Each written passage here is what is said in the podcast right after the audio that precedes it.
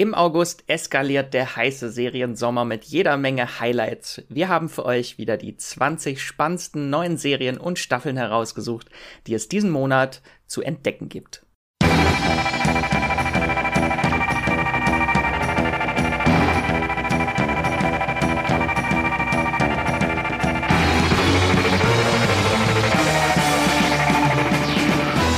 Hallo und herzlich willkommen zu einer neuen Folge vom Streamgestöber, eurem Moviepilot Podcast, wo wir Woche für Woche über Serien und Filme aus dem Streaming-Kosmos sprechen.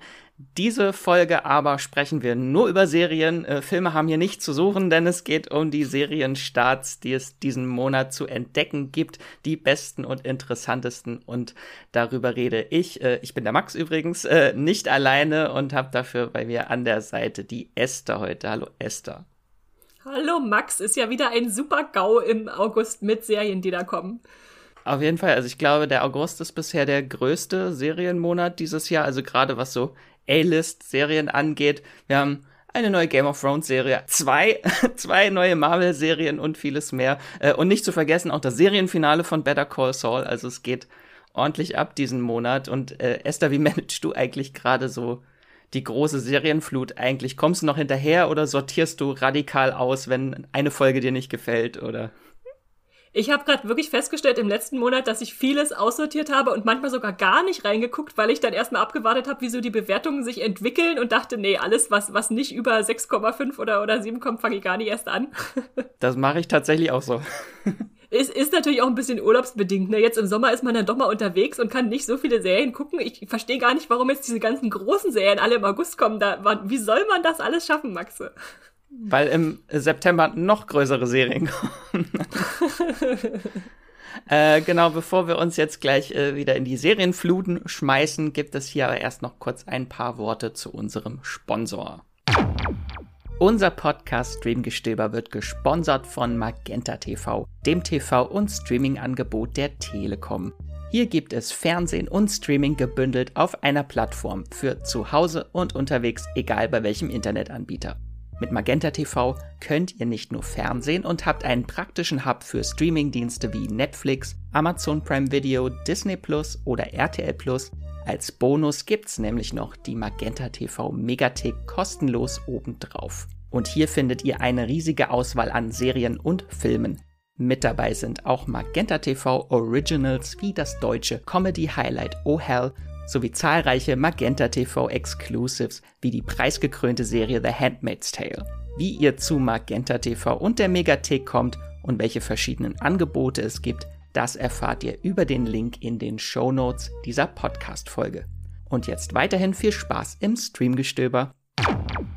In dieser Folge heute nehmen wir die 20 spannendsten Serienstarts im August unter die Lupe, aber Bevor wir das tun, werfen wir noch mal einen ganz kurzen Blick zurück auf den Juli nämlich. Äh, und vielleicht gab es ja ein paar Überraschungen, Highlights, Neuentdeckungen oder Geheimtipps, die wir noch nicht vorgestellt haben. Äh, Esther, was, was hat dich denn im Juli beschäftigt? Hast du da ein Highlight noch mitgebracht? Ich muss zugeben, der Juli war für mich gar nicht so stark, dass ich jetzt sagen könnte, ich habe da tolle neue Sachen entdeckt oder alte nachgeholt oder so. Aber was mich so mit am meisten beschäftigt hat, ist tatsächlich Westworld, was ja jetzt gerade wieder läuft in der äh, vierten Staffel, glaube ich, ja. Äh, ja, ja. Und, äh, und irgendwie dachte ich ja, es, also ich, ich mag die Serie total, aber es sind halt immer riesen Abstände zwischen den Staffeln gewesen. Man muss erst wieder reinkommen und denken, will man jetzt wirklich nochmal anfangen? Aber ich habe es nicht bereut, da nochmal eingestiegen zu sein, weil die Serie sich schon so ein Stück weit neu erfindet und dann wieder in diese Welt reinwirft und dann irgendwie doch wieder Twists bringt, wo du nach Folge 4 denkst, sie hat es wieder geschafft, mich so, so völlig von, von Kopf zu stoßen oder so, so zu überraschen. Und das ist einfach so schön bei so einer Sci-Fi-Serie, die auch so hochwertig produziert ist, äh, da dann äh, Überraschungen und äh, ein paar, äh, ja, äh, Twists drin zu haben. Und äh, insofern würde ich sagen, glaube ich, Westworld war letzten Monat mein Highlight und es läuft ja noch. Ich weiß noch nicht, wie es ausgeht. Ich glaube, du hast schon alle Folgen gesehen, ich noch nicht, aber äh, ja, deshalb würde ich das einfach nochmal hier reintragen und sagen, schaut euch Westworld an, gebt die Serie noch nicht auf, wenn ihr vielleicht ausgestiegen seid. Äh, ja. Hattest du von dir aus reingeschaut oder war es mein Artikel? Ich hatte nämlich zum Start einen Artikel geschrieben, weil ich die ersten vier Folgen schon vorher gesehen hatte und gefühlt war ich so der Einzige, der über Westworld schreibt und sagt, hey Leute, guckt diese Serie bitte wieder. Die dritte war vielleicht ein bisschen enttäuschend, aber das geht richtig ab jetzt, wenn ihr mindestens vier Folgen durchhält.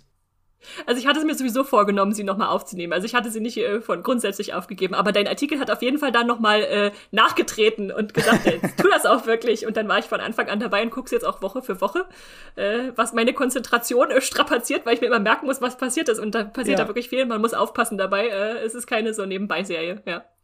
Ist, Bei ist dir, nicht Max, snackable. Ist nicht snackable. Nee, nee, nee, das, das auf keinen Fall. Äh, was, was hat dich im Juli bewegt?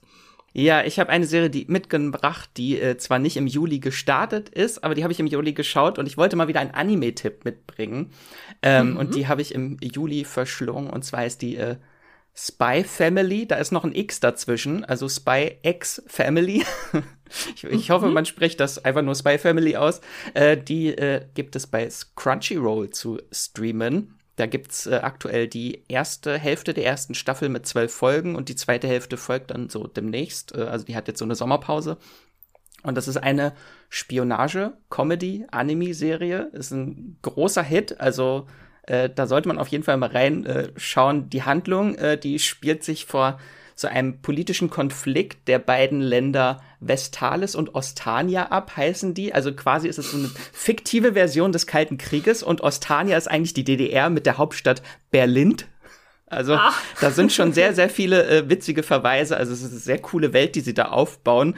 Ähm, und da folgen wir dem äh, Top-Spion aus dem Westen namens Twilight, der nach Ostania entsandt wird äh, und dort einen Parteipräsidenten, ist das glaube ich, äh, nahe kommen soll, um mehr über mögliche Angriffspläne gegen den Westen in Erfahrung zu bringen. Und die einzige Möglichkeit, an diesen ranzukommen, ist die Eden Akademie, eine Eliteschule, die der Sohn des Politikers besucht und dafür muss Twilight aber erstmal eine Familie gründen, ein Kind adoptieren, das er dann an diese Schule schicken kann. Und äh, er nimmt den Namen äh, Lloyd Forger an und adoptiert dann ein Waisenkind mit telepathischen Kräften und nimmt noch eine Auftragskillerin als Scheinmutter bei sich auf. Und der Clou des Ganzen ist, die einzelnen Familienmitglieder wissen nichts von den wahren Identitäten und Absichten der anderen, außer die äh, kleine Ziehtochter, die kleine Anja, die nämlich Gedanken lesen kann. Und das Ganze ist unglaublich witzig, also extrem witzig, kreativ und abwechslungsreich und schweift sehr ab. Also der, die eigentliche Mission, äh, dass es da irgendwie diesen Konflikt zwischen Ost und West geht,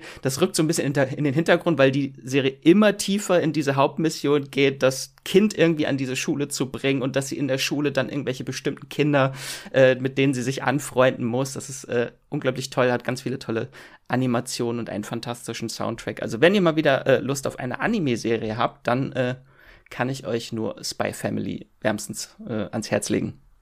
Spionage-Anime, das klingt wirklich großartig. Ich glaube, da muss ich ja auch mal reinkommen. Bei Crunchyroll hast du gesagt, gibt's das. Genau, und die gibt's auch auf Deutsch. Also müsst ihr keinen Untertitel lesen. Ach, noch besser.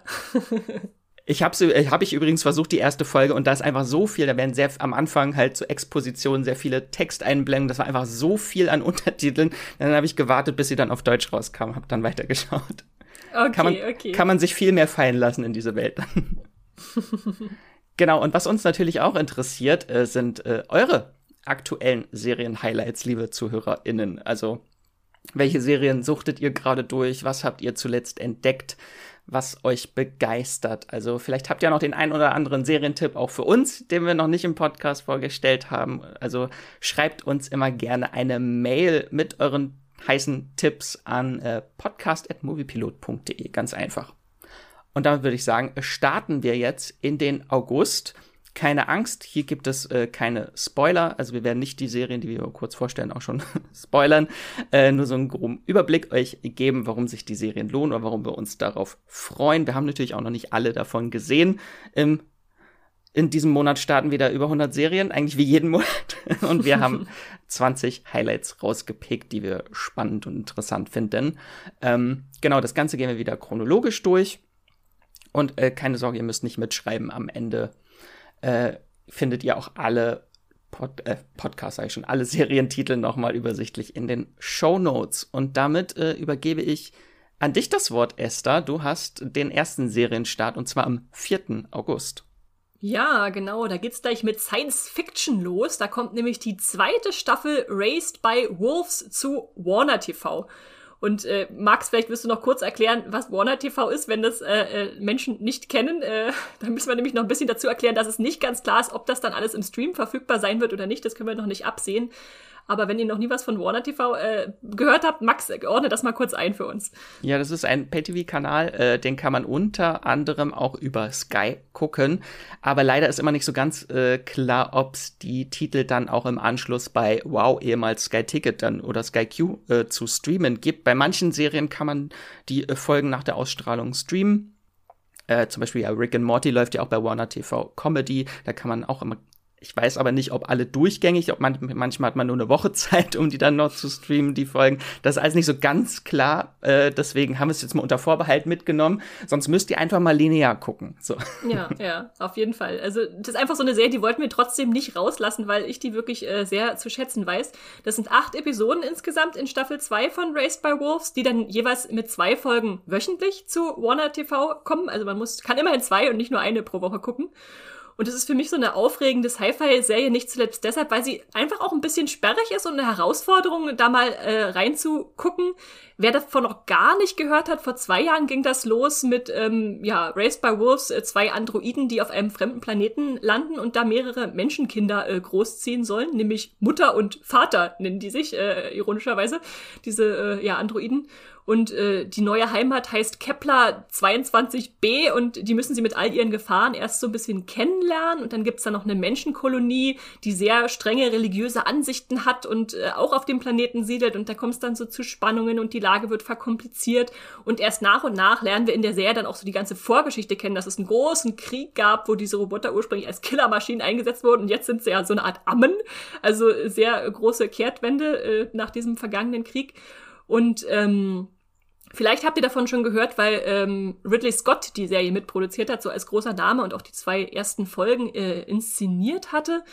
Und in Staffel 2 äh, wird jetzt auch die andere Hälfte des Planeten äh, so ein bisschen besiedelt, wo also nochmal völlig neue Landschaften, also die sind wirklich sehr visuell reizvoll da, ähm, vorgestellt werden mit äh, Bäumen und fliegenden Riesenschlangen und einem Säureozean. Und natürlich, ja, äh, kommt es auch wieder zu Konflikten und äh, die, die Seiten äh, verhärten sich. Ich will gar nicht so viel verraten, ähm, wenn man die Serie noch nicht kennt, dass ich jetzt nicht irgendwas vorweggreife.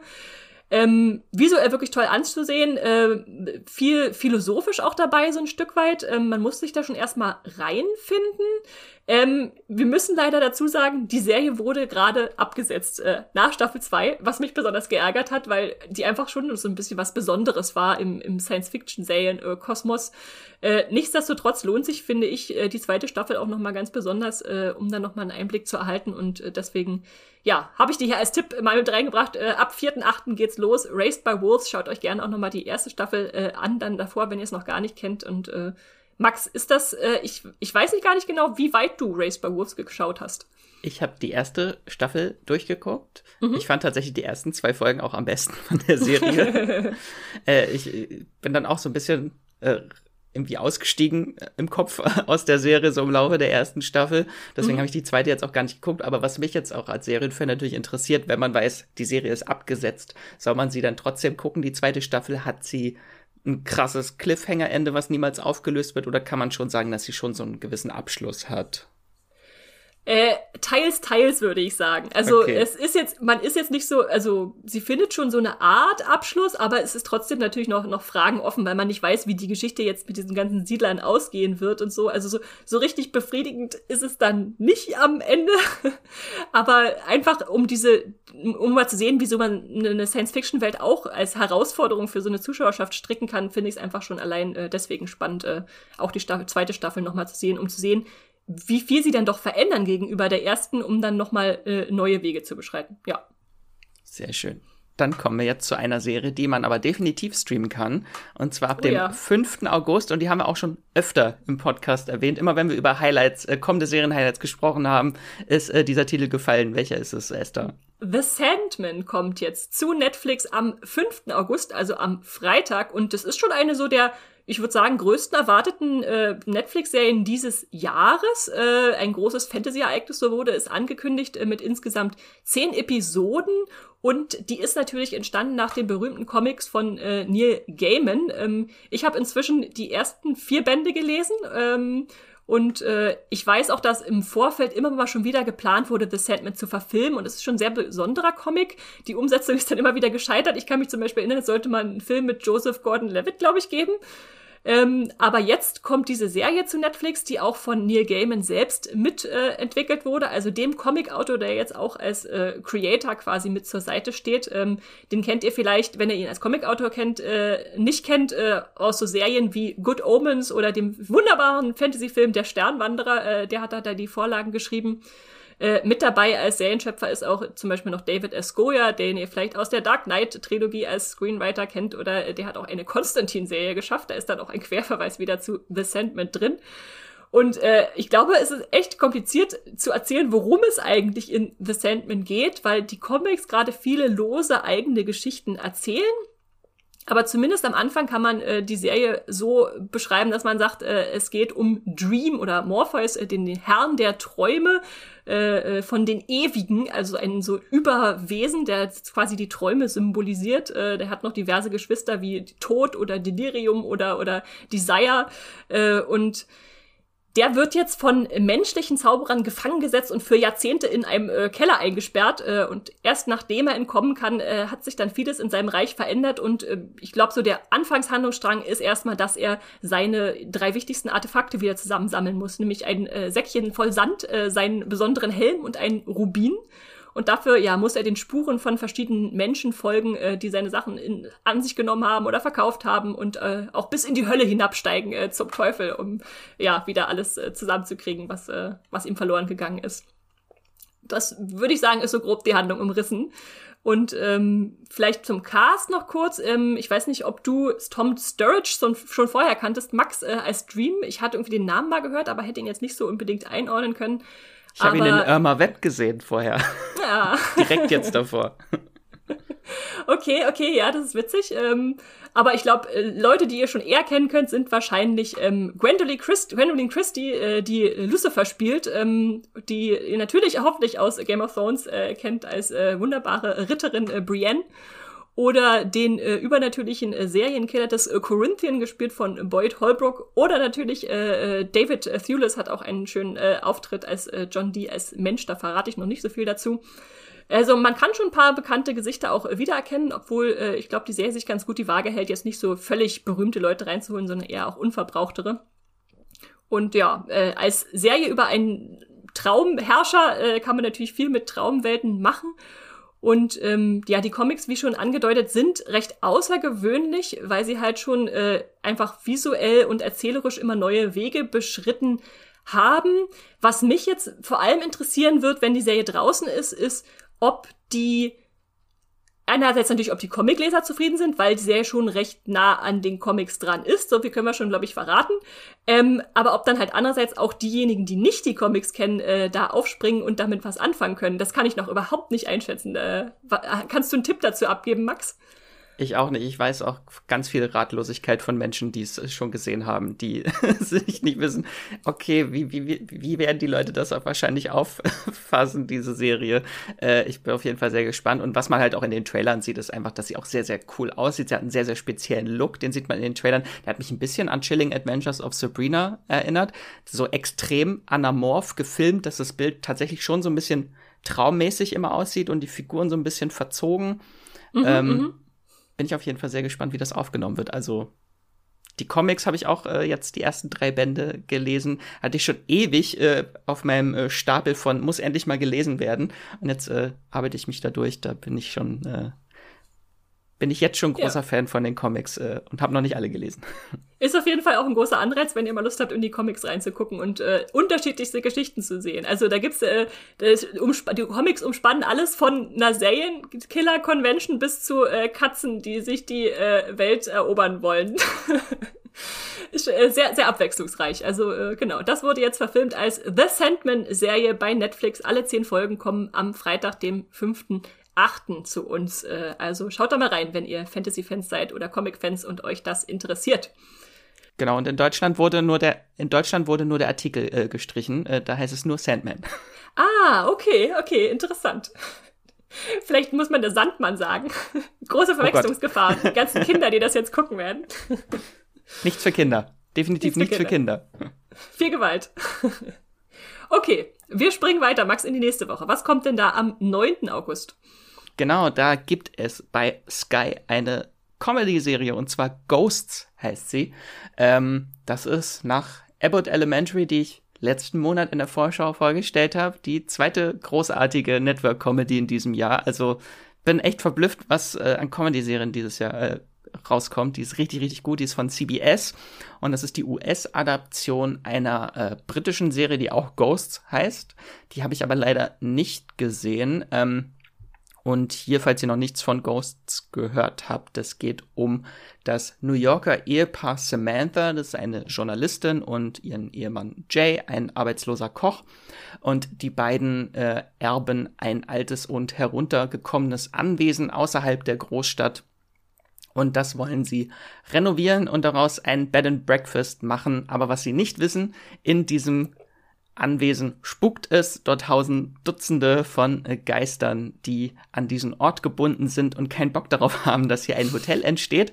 Ähm, dann hat aber äh, die Ausgangssituation der Serie ist, Samantha hat einen schrecklichen Unfall und fällt die Treppe herunter und danach kann sie plötzlich die Geisterbewohner sehen und mit ihnen sprechen. Und das sorgt für äh, jede Menge schräge Situationskomik, vor allem auch weil ihr Mann diese Geister ja nicht sehen kann und seine Frau dann ständig immer in irgendwelche Gespräche verwickelt ist und er dann immer kurz sie fragen muss, redest du gerade mit Geistern oder äh, das ist auf jeden Fall sehr, sehr äh, witzig und es gibt äh, herrlich schräge Charaktere in dieser Serie und diese ganzen tollen, kauzigen Geistergestalten.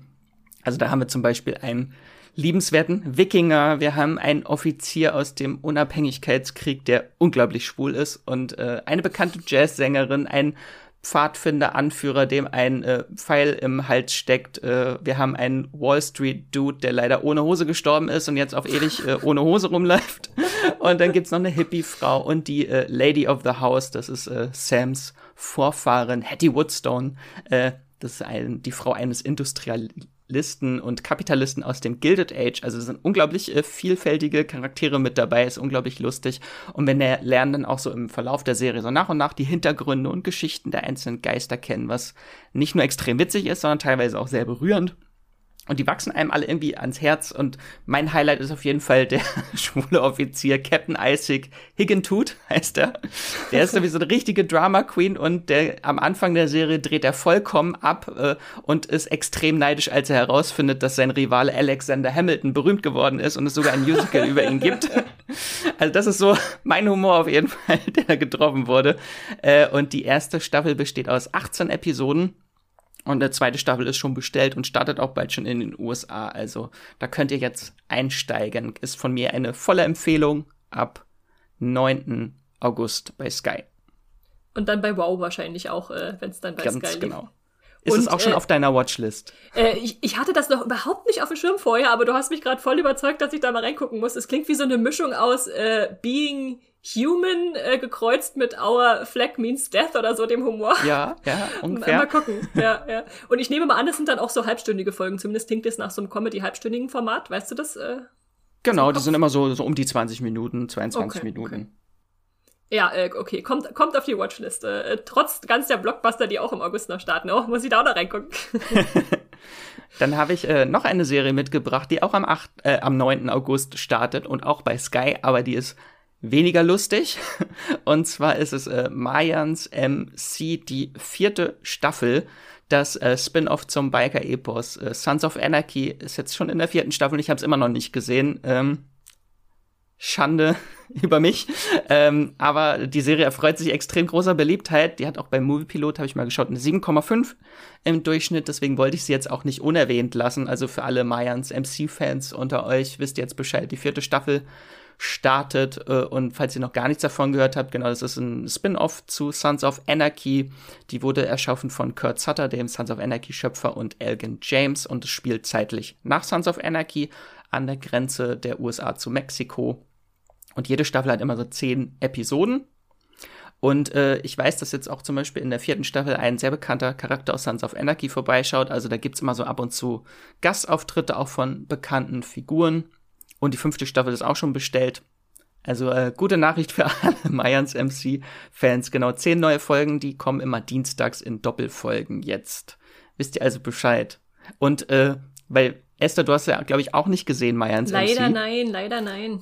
Dann äh, schreibt, wenn ihr die Serie gesehen habt, schreibt uns gerne mal eine E-Mail, äh, was die Serie so gut macht oder äh, besser oder vielleicht schlechter als Sons of Anarchy. Das würde uns, also Meinung zu Mayans MC äh, freuen uns immer. Vielleicht könnt ihr uns ja endlich mal überzeugen. Es sind einfach zu viele Serien, die laufen. Dann springen wir zum 10. August. Esther. Die erste Marvel-Serie ja, diesen Monat. Die, die erste von unseren zwei August-Marvel-Serien, die startet bei Disney Plus natürlich, ist Ich bin Groot oder I am Groot, wenn ihr es auf Englisch guckt. Äh, es ist eigentlich, würde ich sagen, eine Kurzfilmsammlung, also fünf kurze Groot-Geschichten, die jetzt aber alle auf einmal erscheinen, also quasi als äh, Miniserie äh, verfügbar sind es ist schwer zu sagen, worum es handlungsmäßig eigentlich gehen wird, weil es halt so kleine Abenteuer sind. Irgendwie, da gibt es natürlich Groot, der ist äh, nicht mehr ganz Baby, aber auch noch nicht jugendlich, also so, so klein, ich sag mal Kleinkind Groot. Der handelt sich äh, diversen Ärger ein und äh, ja, so wird so ein bisschen sein Aufwachsen in der Galaxie gezeigt. Ähm, zum Beispiel in einer Episode will er eigentlich nur Malutensilien sammeln und endet dann damit, dass äh, Explosionen äh, im Raumschiff verursacht werden. Also so ein bisschen tollpatsch, ein bisschen lustig, ein bisschen spannend. Äh, wir lernen dann sein Zuhause auf Planet X äh, kennen, ein bisschen Kindheitsmomente. Ich konnte noch nicht ganz rausfinden, ob einfach die unterschiedlichen Episoden dann äh, sowohl vor als auch nach Guardians of the Galaxy spielen. Aber ja, es ist eigentlich so eine typische, ach wie niedlich Serie, äh, wo man dann voll auf den äh, Baby Groot, beziehungsweise wir haben es ja von Baby Yoda kennengelernt, Disney-Charakter geht, um ihn als niedlichen Baum im, im Universum zu zeigen. Und ähm, es ist eine Animationsserie, äh, äh, sollte man natürlich dazu sagen, aber ich meine, Groot ist ja auch schon in den Guardians-Filmen äh, fotorealistisch animiert gewesen. Insofern ist da jetzt nicht eine große Änderung, außer wenn es vielleicht noch um andere Figuren geht, die dazukommen. Und äh, ja, viele lustige, bunte, runde Wesen von fernen Planeten werden auch in dieser Serie auftreten, kann man schon sehen, wenn man in den Trailer reinschaut. Und äh, es als Sprecher, äh, Originalsprecher kehren dann auch Vin Diesel zum Beispiel zurück oder Bradley Cooper als Rocket. Wobei ich bei Vin Diesel mich immer frage, wenn er von Groot als Sprecher geführt wird, spricht er wirklich alle Sätze des Ich bin Groot oder I am Groot äh, immer wieder neu ein? Oder haben die einfach am Anfang so eine Sammlung von 20 verschiedenen angelegt und die wählt sie jetzt immer aus, um äh, ihn nicht ständig wieder ins Synchronstudio holen zu müssen? Welchen Tipp gibst du ab, Max? Ich glaube, sie haben ihn am Anfang einfach mal so einen Tag lang 50.000 äh, verschiedene Varianten von I Am Groot einsprechen lassen. Und es wird jetzt auf ewig einmal weiterge weitergeführt. Die müssen ja immer nur die Tonart ein bisschen wechseln, je nachdem, welche Altersstufe Groot gerade hat. Und dann einfach die Stimmungslagen, genau, jetzt einmal lust belustigt, einmal ärgerlich, einmal neugierig, I am Groot sagen. Ja, ich, ich glaube auch, dass sie ihn nicht jedes Mal holen. Und einmal muss er auch We are Groot sagen, ja. Oh ja, das ist natürlich dann eine große Herausforderung äh, für einen Schauspieler wie Vin Diesel. Und äh, James Gunn, also der Guardians of the Galaxy äh, den ihr sicherlich kennt, äh, hat dann auch gesagt, ähm, die Serie ist nicht notwendigerweise jetzt so unbedingt mit den Guardians-Filmen verbunden und dem MCU ist eher so ein eigener Kanon, was auch immer das bedeuten soll. Also äh, ich weiß nicht, ob das einfach heißt, ihr, ihr könnt sie gucken, ihr müsst sie aber nicht, um im MCU-Kanon äh, voranzukommen ich glaube, ich werde mir trotzdem angucken, weil es einfach so ganz kurze Episoden sind und weil äh, diese Figur süß ist und äh, man braucht ab und zu mal so eine Niedlichkeitsdosis zwischendurch. Ist bei mir auch Gehst auf jeden damit? Fall. Ja, ja, ja, auf jeden Fall auf der Watch. Es gab auch schon, gab auch schon irgendwie so erste Stimmungsbilder. Es gab wohl schon äh, Journalistinnen, die äh, die Serie gesehen haben in den USA und die waren auch mhm. alle sehr, sehr positiv. Sagen, oh. lustig, fluffig, genau das, was man braucht jetzt im Sommer. Sehr schön, sehr schön. Genau, das war also am 10.8. Äh, bei Disney Plus und wir bleiben am 10.8., wechseln aber den äh, Streaming-Dienst, nämlich von Disney Plus zu Netflix und da kommt ein äh, Staffelfinale, eine, äh, ein Serienfinale äh, mit Staffel 3, nämlich Lock and Key startet uh. da an dem äh, 10. August. Es ist die ja finale Staffel der schlüsselschwingenden äh, Lock-Geschwister. Es kommen also nochmal zehn Episoden und äh, wenn ihr davon noch nichts gehört habt, vielleicht noch mal kurz als Handlungszusammenfassung äh, der des Ausgangssituation. Ähm, nachdem ihr Vater unter mysteriösen Umständen ermordet wurde, ziehen die drei Geschwister Tyler, Kinsey und Bodie äh, mit ihrer Mutter Nina in das alte Familienanwesen des Key House Äh, und da finden sie dann nach und nach mysteriöse Schlüssel, äh, die besondere Kräfte verleihen. Also man kann dann zum Beispiel Leuten in, in den Kopf gucken, was die so denken, oder man kann sich in Geist verwandeln oder sein Aussehen verändern. Und äh, ja, da ist das natürlich nicht alles nur Spiel und Spaß in diesem Haus, sondern da gibt's auch Dämonen und äh, die äh, recht mörderisch zur Sache gehen und äh, sie in Gefahr bringen. Und äh, eine Verschwörung reicht zurück bis in die Zeit, als ihre Eltern noch äh, Jugendliche waren. Und die Serie, würde ich sagen, lotet so ein bisschen die Grenze zwischen Fantasy und Horror aus, ist also nicht ganz so extrem äh, wie der Comic äh, in, in der Darstellung von äh, offenen Köpfen oder so, äh, kann aber auch schon mal ganz gruselig äh, werden. Äh, bei mir war es so, ich fand die erste Staffel ganz nett, ähm, hab dann den, in Anführungszeichen, Fehler gemacht, die Comics zu lesen, die ich fantastisch fand. Mhm. ich, lese, ich lese echt nicht viele Comics, aber boah, der hat mich richtig reingezogen. Und dann fand ich die zweite Staffel danach deutlich schwächer, weil sie so halt Sachen geändert hat, wo ich dachte, nein, das war so großartig im Comic, warum müsst ihr das jetzt abschwächen oder, oder eine eigene Richtung gehen? Ähm, Insofern, ja, bin, werde ich mir die dritte Staffel schon noch angucken, einfach um das auch abzuschließen. Aber äh, ja, bin mal gespannt, ob sie da wieder zurückfinden zu ihrer Vorlage oder ob sie äh, dann was ganz anderes draus machen. Äh, ich hoffe einfach, die Serie nimmt noch ein paar tolle Schlenker mit, die die Vorlage hatte. Es fehlen ja auch noch ein paar Schlüssel, die mir noch äh, auch fehlen, die ich gerne umgesetzt sehen äh, wollen würde.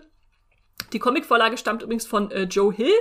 Äh, den kennt ihr vielleicht als äh, Stephen Kings Sohn oder auch jetzt als äh, Autor, äh, Vorlagenautor von äh, Black Phone, der jetzt gerade im Kino läuft und auch sehr großartig ist äh, als Film.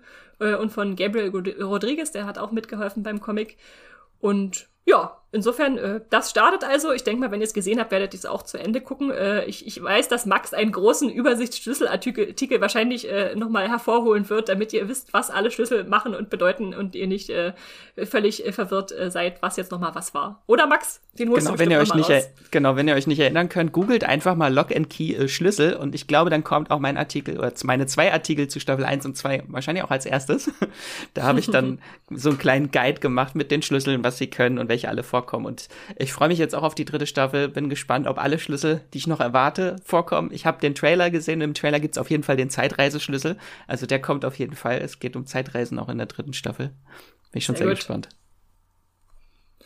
Ja, dann äh, lassen wir Netflix äh, hinter uns, würde ich sagen, Max, äh, und springen vom 10.8. zum 12.8. zwei Tage voraus. Was äh, startet denn da bei Apple TV Plus?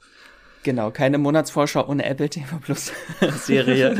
äh, dort startet Memorial Hospital, die Tage nach Hurricane Katrina oder der Originaltitel ist Five Days at the Memorial und das ist eine Katastrophendramaserie nach einer wahren Geschichte über die äh, Vorfälle in einem Krankenhaus in New Orleans während der Naturkatastrophe von Hurricane Katrina im, wann war das? Sommer 2005. Genau. Äh, genau, das ist eine Miniserie mit acht Episoden und das basiert auf einem Buch, das heißt Five Days at Memorial äh, Life and Death in a Storm Ravaged Hospital von Sherry Fink. Und was ganz interessant ist, äh, Serienfans erinnern sich jetzt einmal kurz zurück äh, an American Crime Story, äh, Ryan Murphys große Anthologieserie. Da sollte tatsächlich mal eine Staffel über Katrina handeln. Das war erstmal als Staffel 2 geplant, dann wurde das verschoben auf Staffel 3. Äh, und das hier ist tatsächlich die Geschichte, die dort äh, verfilmt werden sollte. In dieser Katrina-Staffel, die dann irgendwann abgesagt wurde. Damals hatte Sarah Potson die Hauptrolle gespielt, jetzt hat äh, Vera Famiga die Hauptrolle. Äh, Finde ich, ist auch ein sehr guter Ersatz. Und, ähm, Passend, ja. Genau, und entwickelt wurde die Serie von äh, John Ridley. Das ist der ganz witzig, der Creator von American Crime, die andere Anthologieserie, die es gibt, äh, und äh, Carlton Cuse, dem äh, Co-Showrunner von Lost unter anderem und Creator von Bates Motel. Also gibt's hier sogar eine kleine Bates Motel Reunion mit Carlton Cuse und äh, Vera Famiga in der Hauptrolle.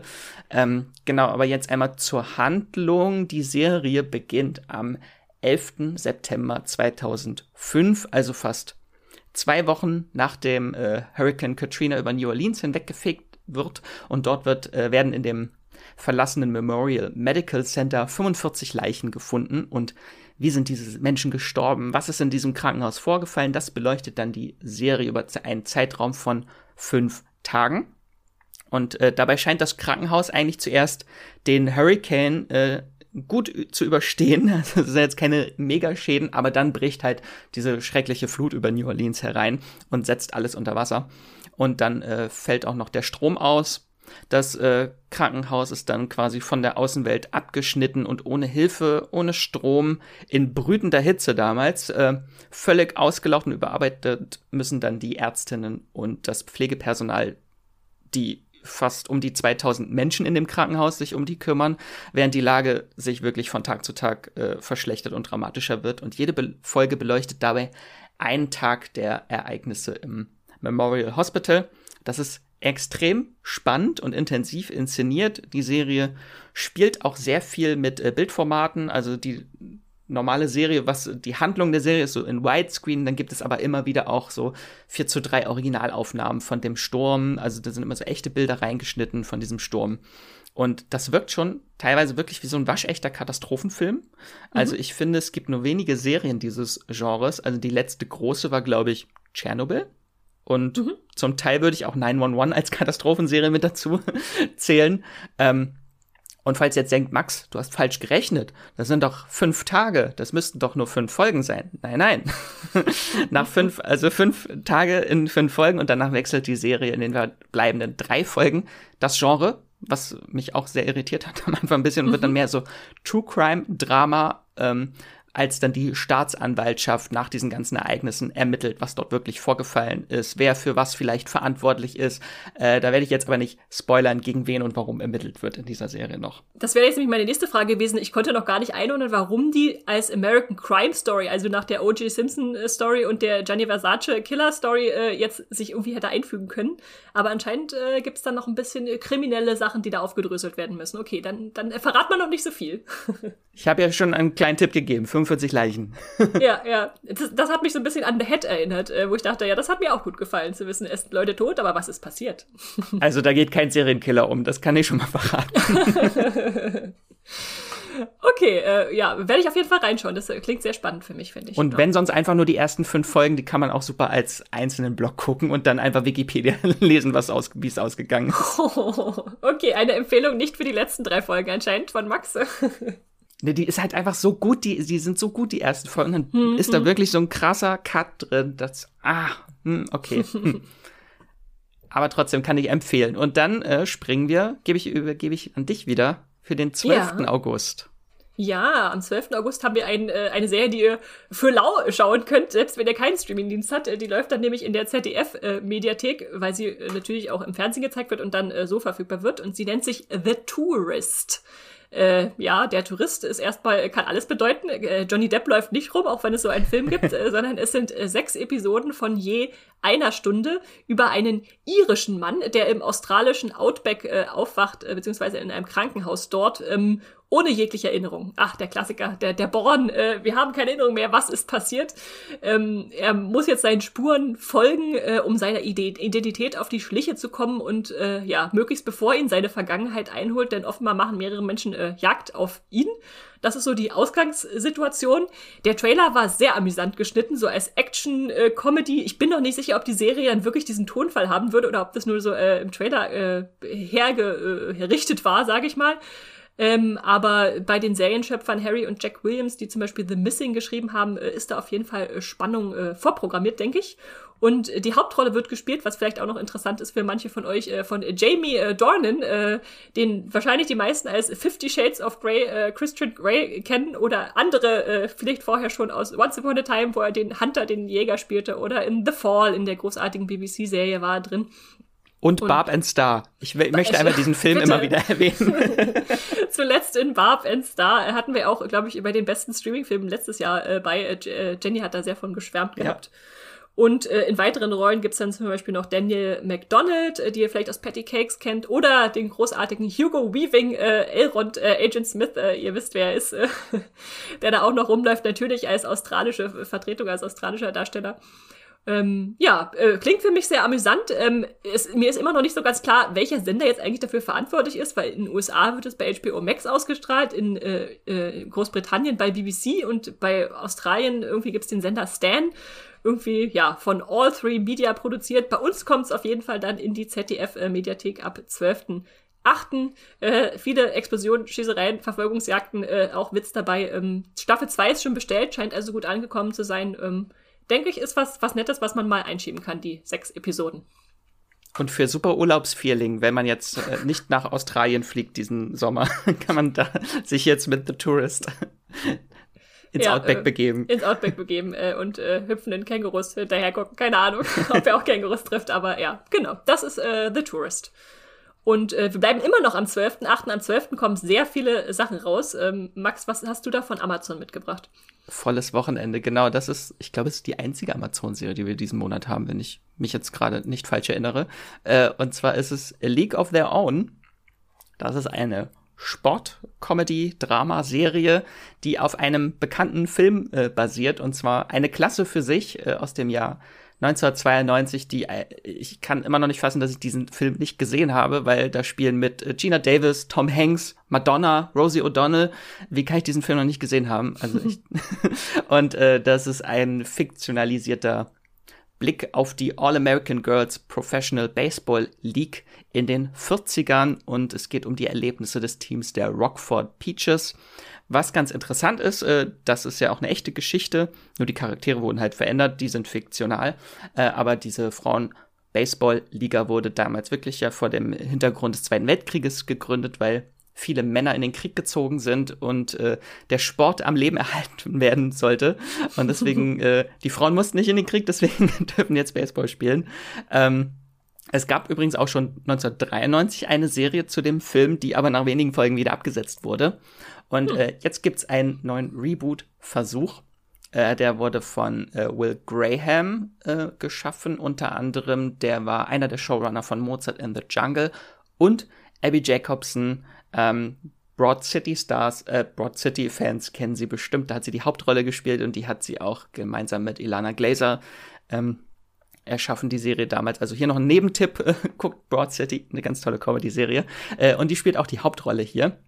Und äh, die Serie spielt im Jahr 1943 und hier folgen wir dann der Hauptfigur Carson Shaw, die von Abby Jacobson gespielt wird. Das ist eine Hausfrau aus Iowa, die während ihr Mann im Krieg dient, die Flucht ergreift und äh, sich ihren Traum erfüllen will, in dieser All-American Girls Professional Baseball League zu spielen. Und tatsächlich schafft sie es dann auch bei den Tryouts die Aufnahme äh, in das Team der Rockford Peaches, ein bunt zusammengewürfelter Haufen aus jungen Frauen, die von Spiel zu Spiel dann um den Erhalt ihres Teams kämpfen müssen.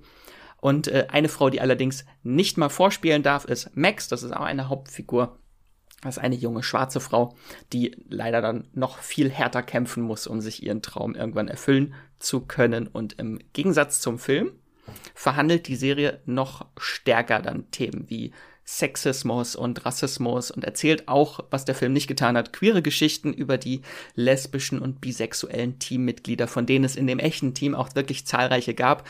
Ähm, und äh, die dann in der Öffentlichkeit dieses Image des All-American Girls aufrechterhalten müssen und abseits des Spielfeldes ihre eigene sexuelle, sexuelle Identität finden.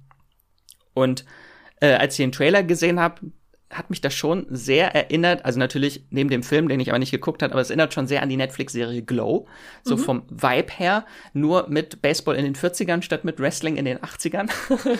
aber so vom Comedy-Faktor her und dass man so eine sehr coole, zusammengewürfelte Truppe verschiedener witziger Figuren hat, ähm, und es ist wirklich ein ganz fantastischer Cast, den die Serie hat, halt neben Abby Jacobson, spielt unter anderem auch äh, Darcy Carden mit. Ja, die, das habe ich auch kenn, im Trailer gesehen. die kennen The Good Place-Fans vielleicht als Janet oder in Barry hat sie auch mitgespielt. Ja. Äh, und Nick Offerman spielt auch mit, äh, Ron Swanson persönlich äh, und äh, Melanie Field, da habe ich mich auch gefreut, dass sie da mitspielt. Die äh, hat in der Serie Heathers äh, eine Hauptrolle gespielt, die niemand gesehen hat, wahrscheinlich außer mir. Ähm, und noch viele mehr. Also Rosie O'Donnell soll übrigens auch einen Gastauftritt haben in der Serie, da bin ich auch sehr gespannt. Aber nicht in der Rolle, die sie in dem Film damals gespielt hat. Ah ja, okay. Also falls sich das beruhigt, Max, ich habe den Film leider auch nicht gesehen. Ich, ich wollte ihn nachholen, aber man, man kann ihn ja irgendwie gerade nicht so richtig streamen bei irgendwelchen ja. Diensten. Ich hoffe, dass er jetzt vielleicht noch kommt, wenn jetzt die Serie den wieder äh, aktuell macht, aber man kann auch nicht alles aus den 90ern gesehen haben. Aber äh, klingt auf jeden Fall äh, spannend für mich, auch gerade mit der mit den vielen äh, tollen Comedy-Stars und äh, der Handlung. Ja, gucke ich bestimmt auch zumindest mal die erste Folge rein. Am 12. August. Äh. Genau, A League of Their Own. Ja, Und äh, wir bleiben noch, noch einen Tag, glaube ich, ja. Äh, einmal noch beim, beim 12. August, denn wir hatten ja jetzt äh, äh die ZDF-Mediathek, Apple TV Plus, äh, Amazon und natürlich muss auch eine Netflix-Serie am 12. August rauskommen, äh, die uns interessiert und äh, mich vor allem auch interessiert. Da kommt nämlich die dritte Staffel von Noch nie in meinem Leben. Never have I ever. Und äh, da freue ich mich sehr besonders drauf. Äh, zehn neue Folgen von dieser großartigen Teenager-Serie äh, zu haben, die vom sehr komplizierten äh, Leben beziehungsweise Liebesleben der indisch-amerikanischen Schül Schül indisch-amerikanischen Schülerin äh, Devi erzählt. Ähm, und äh, wer die Serie schon so ein bisschen kennt, äh, weiß, es ging vor allem bei ihr auch äh, einerseits natürlich um ihre indische Kultur, die sie jetzt mit der amerikanischen, wo sie aufgewachsen ist, äh, vereinen muss, hat einen toten Vater, eine sehr aufdringliche Familie, äh, hat ein sehr großes Ego und äh, droht damit immer wieder ihre Freunde zu verprellen. Und dann hatte sie immer die Option, äh, will sie jetzt mit dem äh, heißen Paxton Hall Yoshida zusammen sein oder dem intelligenten Ben Gross ähm, und hat dann äh, ja äh, da immer so ein bisschen geschwankt und jetzt in äh, Staffel 3 ist sie aktuell, äh, ich weiß nicht, ob sich das nochmal ändert, aber äh, mit, mit Paxton äh, zusammen und dann Falsche muss jetzt Wahl. ein bisschen... Falsche Wahl. ich ich fand es aber echt gut, wie sie es geschafft haben, gerade in den ersten Staffeln ihn jetzt nicht so, sonst ist ja immer so, ja, entweder Nerd wählen oder heißen Feger wählen, so nach dem Motto, ähm, dass sie ihn halt auch interessant gemacht haben und zum Menschen gemacht haben und nicht so als, äh, natürlich muss sie sich für den Nerd entscheiden, so. Äh, jedenfalls ist sie jetzt mit Paxton zusammen und muss dann damit ähm, jetzt erstmal klarkommen, dass sie auf einmal ihr Status an der Schule gestiegen ist, dadurch allein, dass sie aber auch gehasst wird, dadurch, dass sie jetzt ihn sich sozusagen geangelt hat. Ähm, äh, ja, sie muss jetzt halt mit dieser Beliebtheit und Gehasstheit äh, umgehen. Und äh, das verspreche ich mir auch wieder sehr äh, lustig, äh, wie das so aufgezogen wird. Ähm, wir haben auch wieder die wunderbare Erzählerstimme des Tennisstars äh, John McEnroe dabei, was einfach eine großartige Entscheidung ist in dieser Serie, völlig quer ihn als Erzähler einzuspannen. Und ähm, ja, besonders an der Serie ist, glaube ich, dass sie so kein Blatt vor den Mund nimmt, wenn es so auch um Lüste junger Teenagerinnen äh, gibt, äh, sich mal einfach mal Luft, Luft machen zu müssen. Sie ist launisch, sie ist frech, sie ist selbstbezogen, aber halt dann dadurch auch wahnsinnig lustig. Ähm, die Serie wurde erschaffen von Lang Fischer und Mindy Kaling und man, man spürt den Mindy Kaling-Humor da sehr gut äh, raus. Also wenn ihr was unterhaltsam Lustiges äh, äh, gucken wollt, dann ist das auf jeden Fall die Serie für euch. Auch wenn ihr sie noch nicht kennt, äh, sind ja alle Staffeln dann bei Netflix, also die dritte kommt jetzt dazu und eine vierte soll auch noch kommen. Also äh, ja, ich glaube, das ist ein Format, was wir beide sehr hypen, oder Max? Unbedingt. Ich bin schon sehr gespannt, ob es diese Staffel wieder einen Gaststar, äh, Gast äh, äh, Sprecher gibt. Äh, Erzähler, gab es ja in der ersten Staffel gab es schon einen Prominenten, den ich jetzt einfach nicht spoilere, der dann auch äh, einmal in einer Folge die Erzählerstimme übernimmt und in der zweiten Staffel gab es auch. Deswegen hoffe ich, dass wieder die Serie ja, uns ja. vielleicht mit irgendwas überrascht in der dritten Staffel. Ich hoffe auch. Äh, bin gespannt. Genau, und da kommen alle Folgen auf einmal dann am 12. August zu Netflix. Und damit können wir diese Woche verlassen und zur nächsten Woche springen. Und da kommt jetzt äh, eine große Blockbuster-Marvel-Serie zu Disney Plus. Max, was ist das? Genau, bestimmt nicht minder witzig als noch nie in meinem Leben. Und zwar äh, She-Hulk, die Anwältin, kommt auf Disney Plus. Und äh, ich werde es, glaube ich, jetzt ein bisschen kürzer halten, weil wir sprechen bestimmt noch mal detaillierter über diese Serie, hoffe ich doch. Äh, und das ist, glaube ich, die ungewöhnlichste, also meiner Meinung nach die ungewöhnlichste MCU-Serie bisher, ist nämlich eine halbstündige Anwaltscomedy mit Meta-Humor. Und ausnahmsweise, diesmal äh, besteht sie nicht aus sechs Folgen, sondern neun Folgen.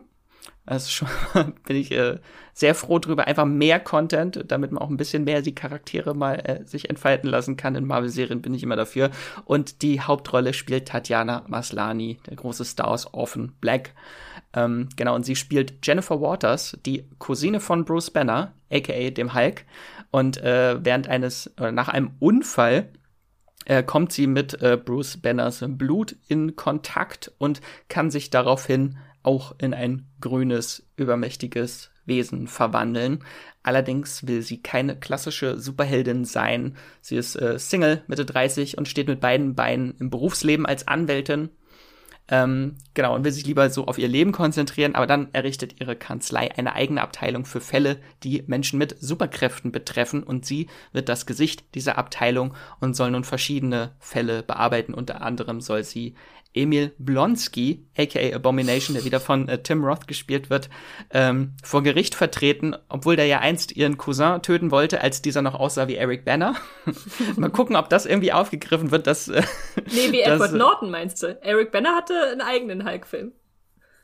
Genau, Edward Norton. Also, Jetzt sind schon zu viele Hulks, ja. okay, nur um das klarzustellen. Ja. Auch mit E, auch mit E. genau. Äh, genau, was die Serie so äh, anders macht, ist halt diese, dass sie die vierte Wand durchbricht, die Hauptfigur. Also äh, ist schon ein bisschen wie Deadpool, vielleicht.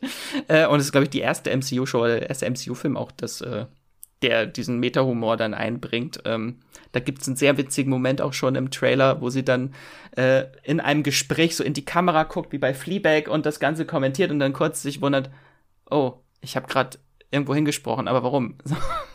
das, äh, da gibt's glaube ich, sehr, sehr viele coole äh, Momente, was auch die äh, Figur in den Comics macht.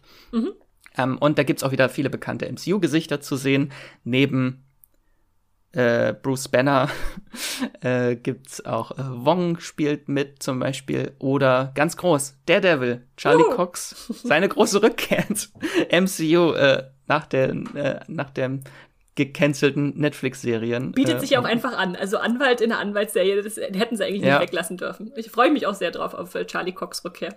Er war ja schon kurz in No Way Home Spider-Man zu sehen, äh, aber hier darf er natürlich auch sein Kostüm erstmals wieder tragen. Da äh, freue ich mich sehr. Und worüber ich mich auch neben Tatjana Maslani freue in der Serie, spielt auch Renee Lee Goldsberry mit, äh, spielt eine Kollegin von Jennifer Walters. Die äh, kennt man aus Hamilton, Girls Five Ever, Altered Carbon, The Good Wife, ganz, ganz tolle Schauspielerin. Und Jamila Jamil. Haben wir wieder The Good Place Fans äh, abgeholt in dieser Folge heute. äh, Tahani aus The Good Place, die spielt dort eine, die exzentrische Superschurkin Titania in der Serie. Also ich freue mich riesig auf die Serie. Das sieht total abgedreht, schräg und sehr campy aus, die Serie. Äh, also die, da bin ich sehr gespannt, was da rumkommt. Ja, ja, ich äh, freue mich auch sehr drauf. Und äh, ich habe das Gefühl, wir sagen irgendwie jedes Mal, wenn jetzt eine neue Marvel-Serie kommt, äh, die ist jetzt ganz anders als die anderen. Das ist irgendwie so ein bisschen auch dir das Thema dieses Jahres. Ne? Moonlight war anders und äh, äh, was hatten wir zuletzt noch? Ähm, Miss Marvel hat ja noch was ganz anderes gemacht, genau. Also ich finde schön, dass sie da jetzt gerade ein bisschen ausprobieren, was man so machen kann und bin gespannt, was sie mit She-Hulk anstellen. Ab 17.8. Ich nehme an, obwohl es nur halbstündige Folgen sind, kommen die dann immer wöchentlich wieder, wie gewohnt, genau. äh, jeden Mittwoch. Okay. Äh, ja, und wir bleiben bei Disney Plus nochmal. Auch am 17.8. Äh, kommt eine äh, ganz andere Serie äh, zu dem Streamingdienst, nämlich American Horror Story Staffel 10. Ähm, äh, die lief natürlich vorher schon irgendwie im, im Fernsehen, glaube ich mal, oder so. Aber auf jeden Fall, jetzt ist sie endlich im, in der Streaming-Flat dann äh, verfügbar. Äh, Anthologieserie habt ihr sicherlich schon von gehört, äh, die unterschiedliche Horrorszenarien immer so über eine Staffel hinweg aufmacht. Beziehungsweise, wie der Titel, äh, der Zusatztitel der zehnten Staffel Double Feature jetzt schon andeutet, äh, sind das diesmal zwei äh, Geschichten, die da äh, erzählt werden in dieser Staffel. Ähm, Finde ich an sich eine gute Entscheidung, weil ich habe immer das Problem gehabt mit American Horror Story, dass sie sich recht lange hinzieht und irgendwann so in der zweiten Hälfte zerfasert und keiner weiß eigentlich mehr, was sie machen wollen. Äh, insofern ist es schöner, eigentlich einen kürzeren Bogen für mich zu spannen und dann lieber eine neue Geschichte sich äh, vorzunehmen. Und deshalb haben wir in den ersten sechs Folgen äh, die äh, Staffelhälfte Red Tide, also rote Flut übersetzt, äh, und in der zweiten Death Valley, das sind dann nochmal vier Folgen. Der erste Teil äh, dreht sich um einen Autor, der mit seiner schwangeren Frau und äh, seiner Tochter in eine kleine Küstenstadt in Massachusetts äh, zieht und da sehr exzentrische Anwohner trifft, äh, die ihm auf ungewöhnliche Weise helfen äh, wollen, seine Schreibblockade zu überwinden. Äh, da spielen zum Beispiel so kleine schwarze Pillen eine Rolle, die dann allerdings äh, Nebenwirkungen haben und dann treiben sich auch noch unheimliche Kreaturen in dieser Stadt rum, äh, äh, ja, die, die nachts äh, anderen auflauern. ähm, das Ende, also ich habe ich hab bei äh, die ganze Staffel schon gesehen. Ich muss sagen, ich fand die erste äh, Hälfte deutlich besser als die zweite. Also wenn es nach mir ging, könnt ihr Death Valley einfach weglassen, die letzten vier Folgen. Denn äh, während die erste irgendwie noch so, so einen Bogen hinkriegt, ist die zweite mit den äh, ja, vier Folgen dann so ein bisschen, ja, wir sind in den 1950ern bis 1970ern. Es geht irgendwie um UFO-Erscheinungen, geheime Einrichtungen, Area 51, Entführungen, Alien-Kuddelmuddel. Äh, die hat mich ziemlich enttäuscht.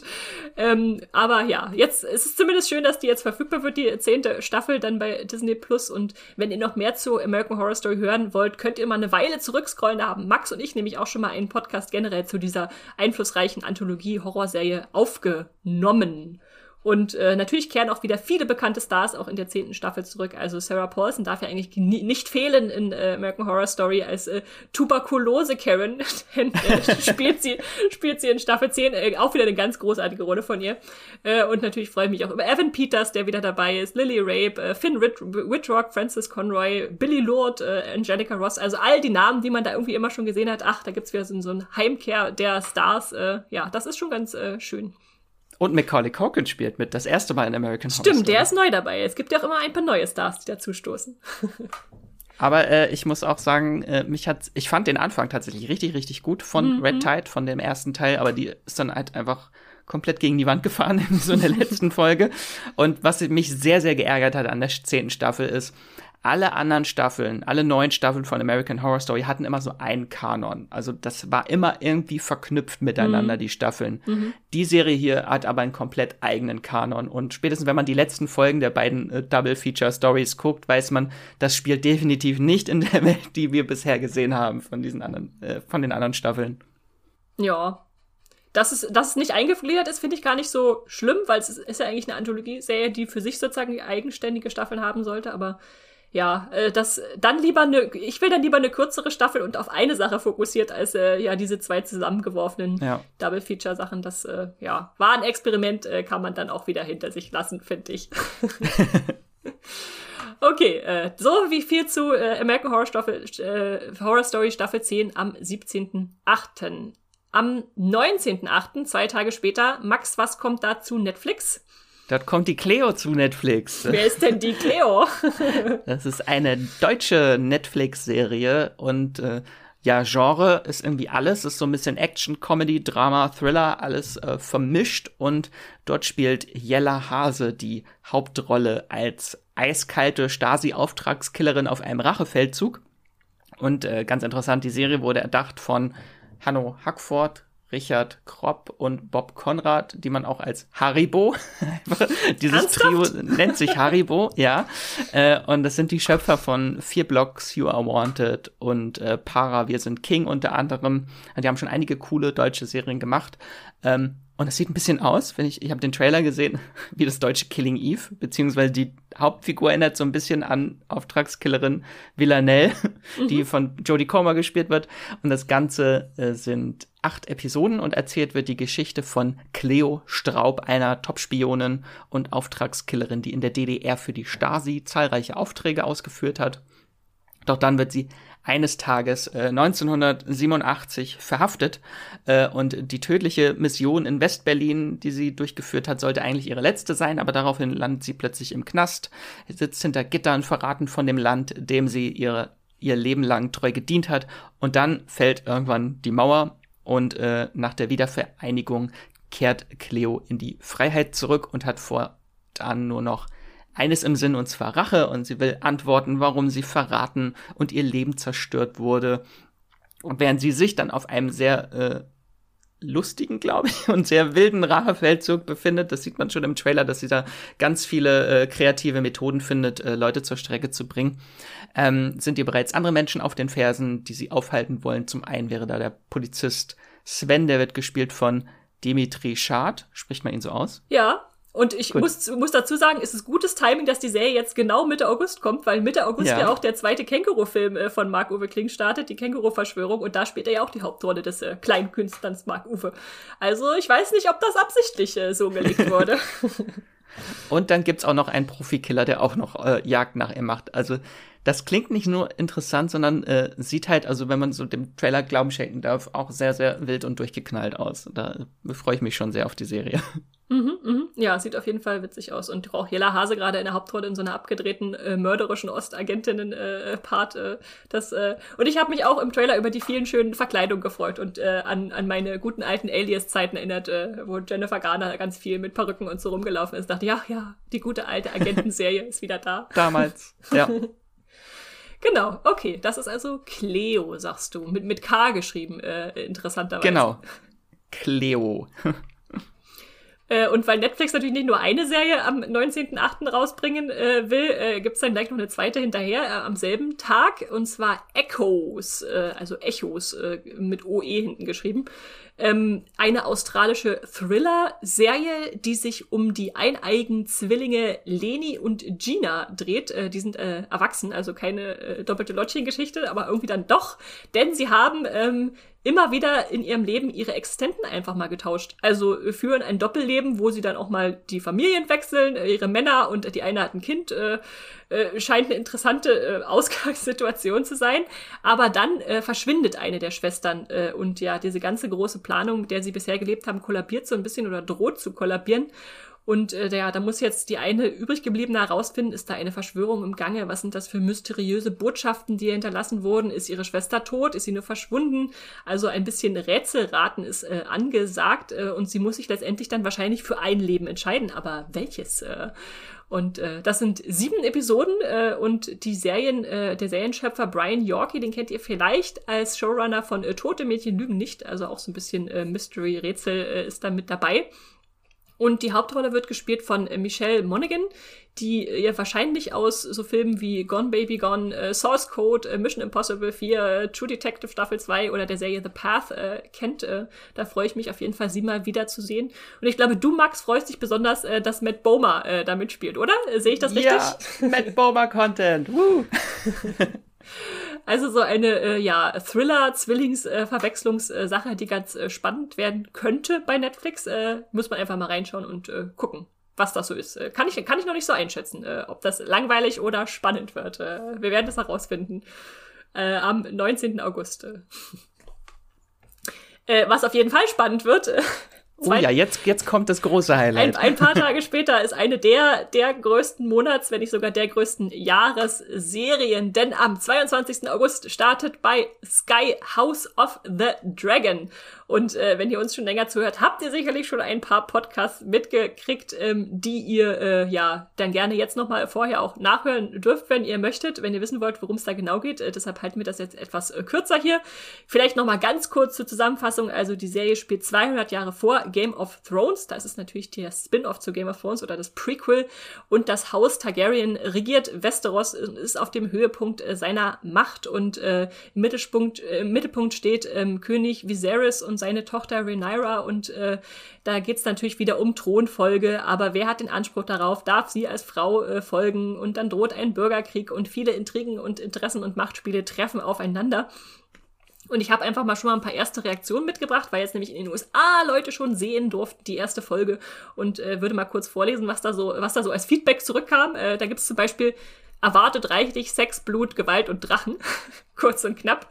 Oder ein bisschen ausführlicher, äh, die Serie ähnelt den früheren Staffeln von Game of Thrones, aber ist noch ernster. Sie fühlt sich sehr realistisch, hart und schwergewichtig an. Die Figuren sind sehr nuanciert. Äh, das finde ich zum Beispiel sehr vielversprechend, also dass auch wieder viel auf die Figuren Wert gelegt wird.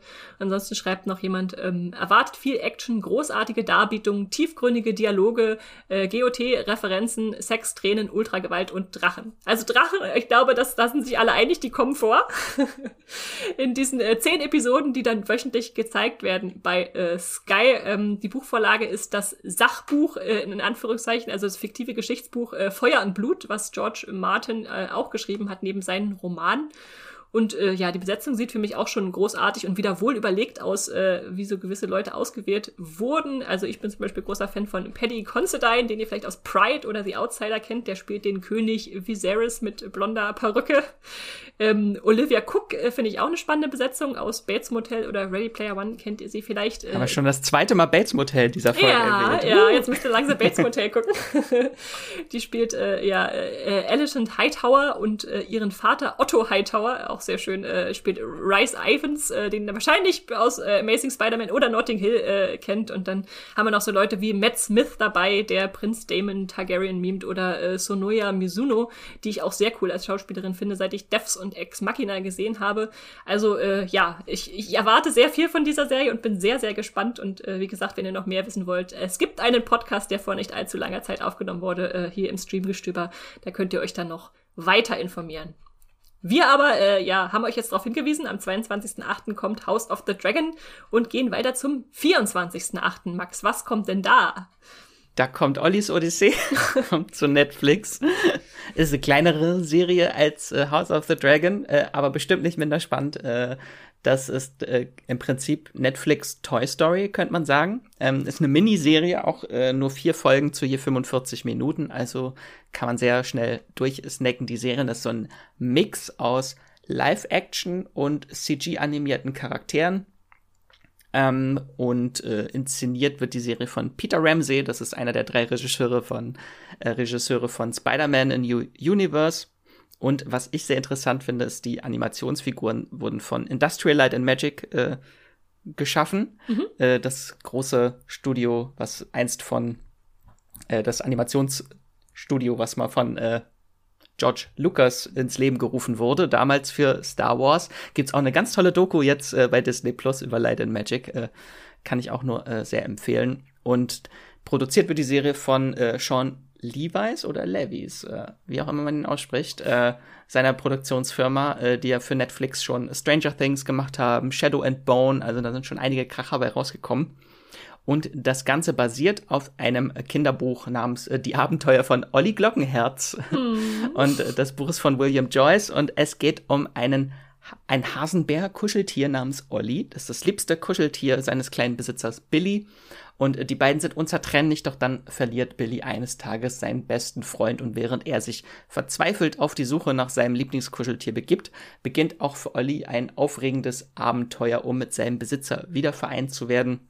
Und er begibt sich auf eine große Reise, auf der er noch andere Spielzeuge, die sprechen können, kennenlernt. Äh, da gehört unter anderem die Clownspuppe Zozo dazu oder die äh, zusammengeflickte Teddybären Rosie. Äh, also das sieht schon sehr, sehr zuckersüß aus, diese Serie. Und ich werde sie auf jeden Fall im Original gucken, mhm. weil äh, der, die Kuscheltiere die SprecherInnen dahinter sind sehr, sehr interessant. Jonathan Groff, also oh. Mindhunter-Fans, Looking-Fans, Matrix 4-Fans, spricht den Olli. Äh, und die anderen werden gesprochen von Mary J. Blige und Tim Blake Nelson. Und bei den realen Schauspielenden äh, gibt's auch bekannte Gesichter. Da spielt zum Beispiel die Mutter von dem kleinen äh, Billy, spielt Gina Rodriguez. Äh, Jane the Virgin-Fans äh, könnt jetzt alle mal euch freuen, dass es sie nochmal wieder zu sehen gibt. Äh, genau. Gibt leider bisher noch kein Trailer, nur ein paar Bilder, aber die haben mich auf jeden Fall schon abgeholt. Das sieht die auf jeden Fall sehr, sehr, sehr süß aus. Ja, sehr knuffig. Da dachte ich auch so, oh, so schöne Stop-Motion, da muss man auf jeden Fall mal reingucken. Ja. Also auch was für die, für die kleineren äh, unter uns und für die, für die, für die jung gebliebenen, die noch mit ihren Spielzeugen äh, spielen wollen. es wird bestimmt genauso äh, traurig, der, die Serie wie Toy Story 3. Das äh, hat mich schon von der Handlung ein bisschen erinnert an Toy Story. War es Toy Story 3? Doch, ja. Ja, ja, ja, ja. Die, der dritte war der große emotionale. Äh, mich erinnert es äh, so als Side Note gerade noch äh, an Jacks wundersame Reise mit dem Weihnachtsschwein. Ich weiß nicht, ob du dieses Buch kennst, The Christmas Pig. Äh, Nein. Das ist das neueste äh, J.K. Rowling Buch, was sie letztes Jahr, glaube ich, rausgebracht hat. Und da geht's auch um verlorene Spielzeuge und so. Interessant, dass das jetzt gerade ein Thema zu sein scheint, was wieder aufkommt. Also behaltet eure Spielzeuge im Auge, will ich damit sagen. Genau, und packt Ollis Odyssee auf eure Merkliste am 24. August bei Netflix. Und jetzt hast du noch auch am 24. August was völlig Verqueres, was garantiert nichts für Kinder ist, mitgebracht, Max.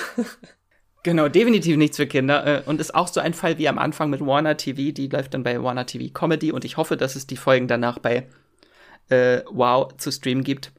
Und zwar die zweite Staffel von Primal kommt endlich. Das ist eine Serie vom Animationsvisionär Gengi, Gendi?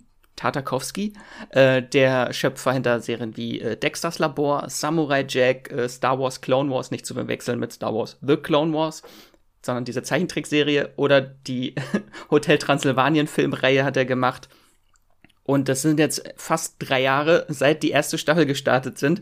Deswegen freue ich mich jetzt umso mehr, dass jetzt endlich die zweite Staffel losgeht. Zehn neue Folgen sind das und das Ganze ist die Geschichte von Spear und Fang, definitiv nichts für Kinder.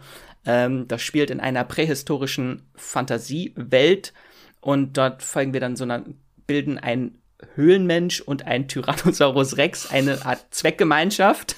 Die beiden haben alles verloren in dieser Welt und helfen sich dann jetzt gegenseitig zu überleben, weil in dieser Welt will dich alles und zu jeder Zeit töten. Das ist auf jeden Fall sehr viel Survival äh, dort äh, in dieser Serie, Zeichentrickserie, ich weiß nicht, ob ich es erwähnt habe.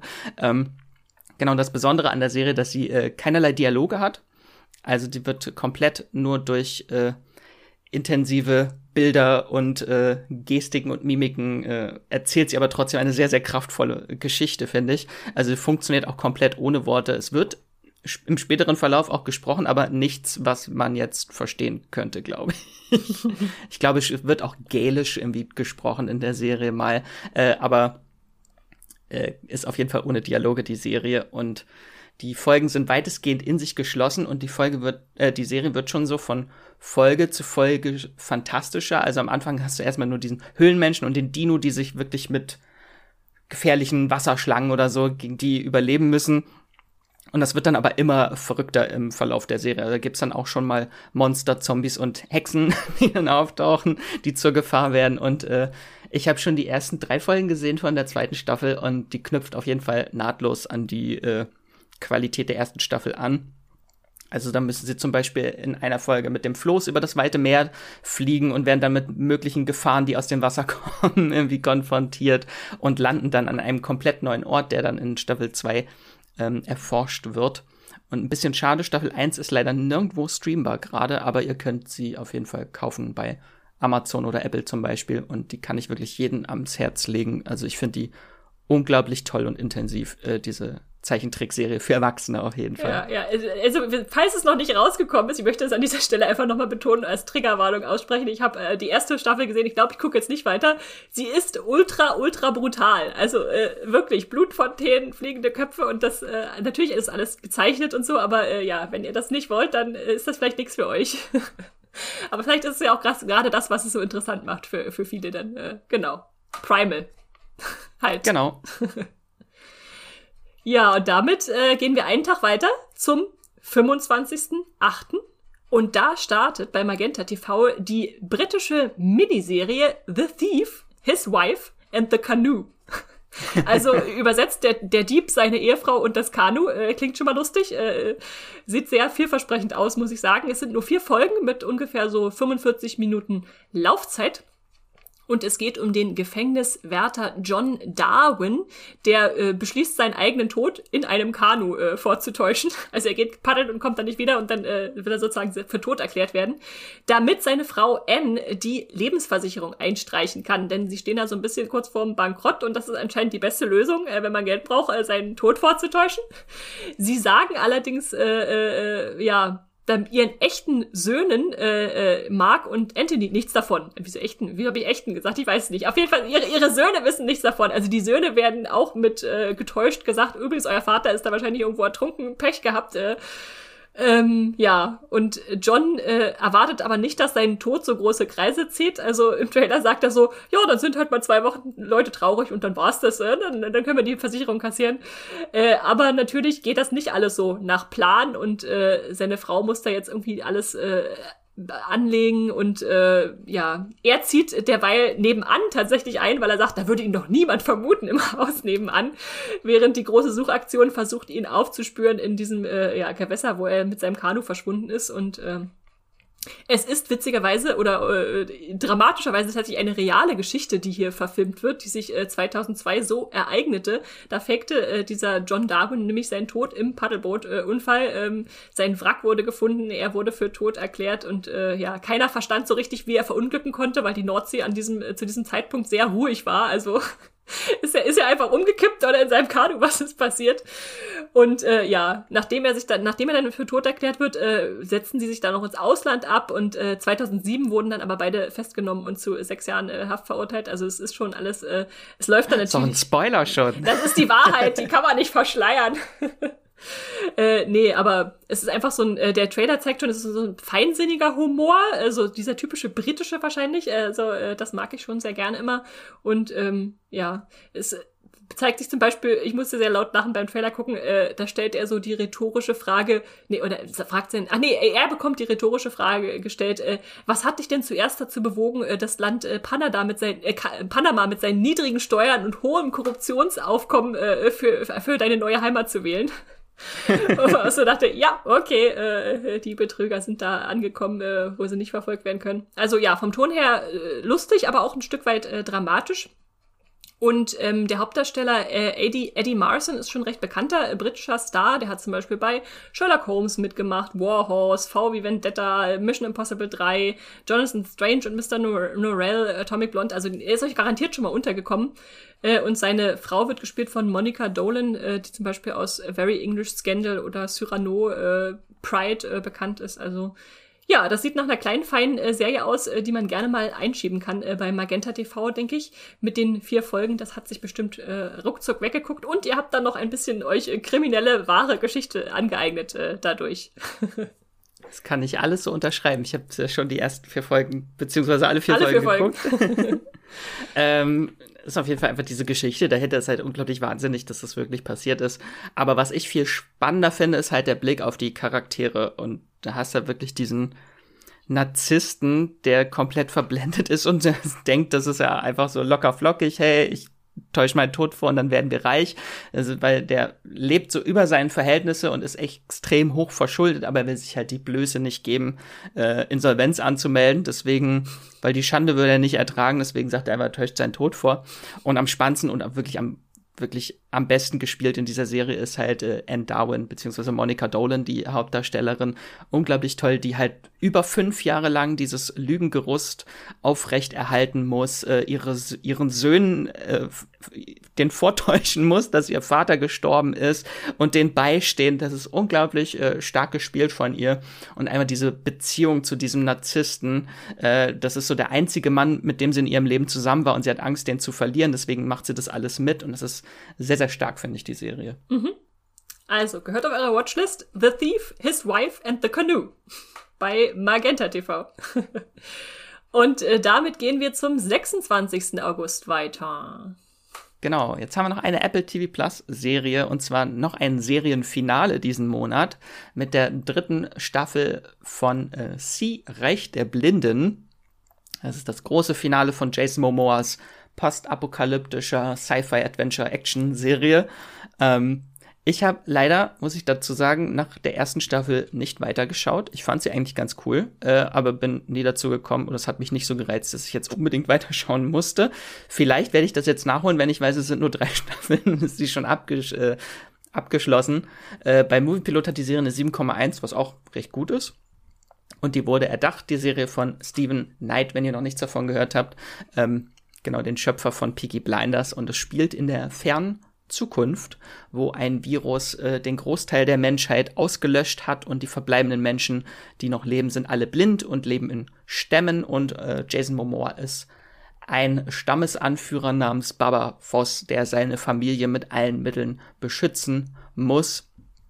Und das finde ich ist schon sehr, sehr interessant zu sehen bei dieser Serie, was mich auch sehr gehuckt hat am Anfang, wie diese vielen blinden Menschen mit der, ihrer Umwelt und ihren Mitmenschen interagieren, wie sie die Welt um sich herum erschaffen haben und wie sie jagen und kämpfen, miteinander kommunizieren, dass sie so irgendwie sich Botschaften schicken können durch Seile mit Knoten drin. Das ist alles unglaublich interessant gestaltet, das Worldbuilding und das Konzept der Serie. Äh, auch sind ja auch sehr viele blinde Menschen vor und hinter der Kamera beschäftigt. Also es hat mir schon sehr, sehr gefallen. Ähm, also ich werde wahrscheinlich noch mal irgendwann aufholen, weil die Action auch sehr, sehr cool ist. Also diese Kampfszenen mit Jason Momoa sind äh, sehr, sehr intensiv äh, und blutig. Und äh, die dritte Staffel sind wieder acht Episoden, die wöchentlich veröffentlicht werden. Und ich habe mir den Trailer zu der Staffel angeschaut und es äh, gibt auf jeden Fall wieder sehr, sehr viel Action. Jason Momoa mit einem Katana, äh, aufregende, harte Kämpfe und eine letzte große Schlacht anscheinend. Also, da ist das große Finale von der Serie. Esther, du hast, hast du da reingeschaut in die Serie? Ich habe sogar die ganze erste Staffel durchgeguckt und okay. ich, ich, habe dann für mich entschieden, es reicht. Ich, also okay. ich, ich werde Staffel 2 und 3 nicht mehr nachholen. Ich weiß auch gar nicht, woran es lag. Eigentlich so postapokalyptische Sachen liegen mir normalerweise, aber irgendwie habe ich keinen, keinen Figurenzugang so gefunden, wo ich dachte, ja, an denen kann ich mich dranhängen oder an die, äh, die führt mich irgendwie richtig durch die Geschichte. Hm. Manchmal ist es einfach so. Auf jeden Fall in der zweiten Staffel spielt Dave Bautista mit und dann gibt es einen Kampf zwischen Jason Momoa und Dave Bautista. Also das, das ist schon der Grund, noch mal in die zweite Staffel reinzuschauen. Ach, dafür habe ich Dune, um die zwei vor der Kamera zusammenzusehen. Das stimmt. Ja, ja, mal gucken. Genau. Und dann kommen wir jetzt auch schon zum letzten Serientipp für diesen Monat. Und da habe ich äh, noch eine letzte Netflix-Serie mitgebracht, die am äh, 26. August startet. Und das ist Partner Track. Für alle Fans von Anwaltsserien ist es bestimmt ein interessanter Titel. Äh, das Ganze ist eine Adaption von dem Roman The Partner Track von der chinesisch-amerikanischen Autorin und selbst äh, Anwältin Helen Wan. Und in der Serie geht es um die Anwältin Ingrid Yan. Die wird gespielt übrigens von äh, Arden Cho. Die kennen Serienfans vielleicht aus Teen Wolf. Da hat sie Kira gespielt.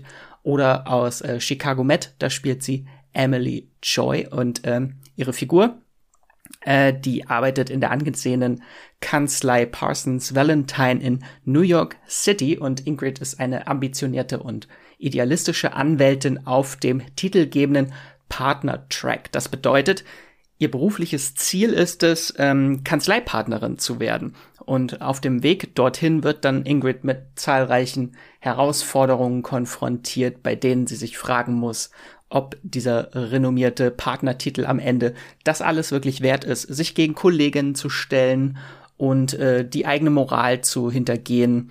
Aber Partnertrack ist natürlich äh, jetzt äh, keine trockene Anwaltsshow. Ich habe den Trailer schon gesehen äh, und äh, der verrät es schon. Das Ganze hat auch etwas Humor und äh, das Liebesleben der Charaktere spielt auch keine unwichtige Rolle, was sich auch einige spannende Konflikte verspricht, ob die jungen Anwälte und Anwältinnen überhaupt Zeit für Liebe und Beziehung haben, wenn ihre Arbeit eigentlich ihr ganzes Leben einnimmt und auf jeden Fall ist die Serie was, äh, wie gesagt, schon für Fans von Anwaltsserien und vielleicht, wenn euch äh, She-Hulk im August etwas zu abgedreht ist und ausgehend vom Trailer sieht es auf jeden Fall nach einem super und äh, lockeren Sommerbinge aus.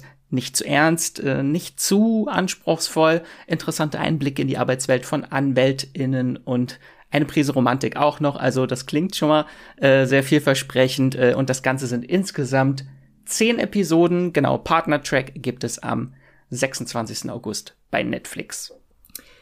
Damit sind wir durch, oder?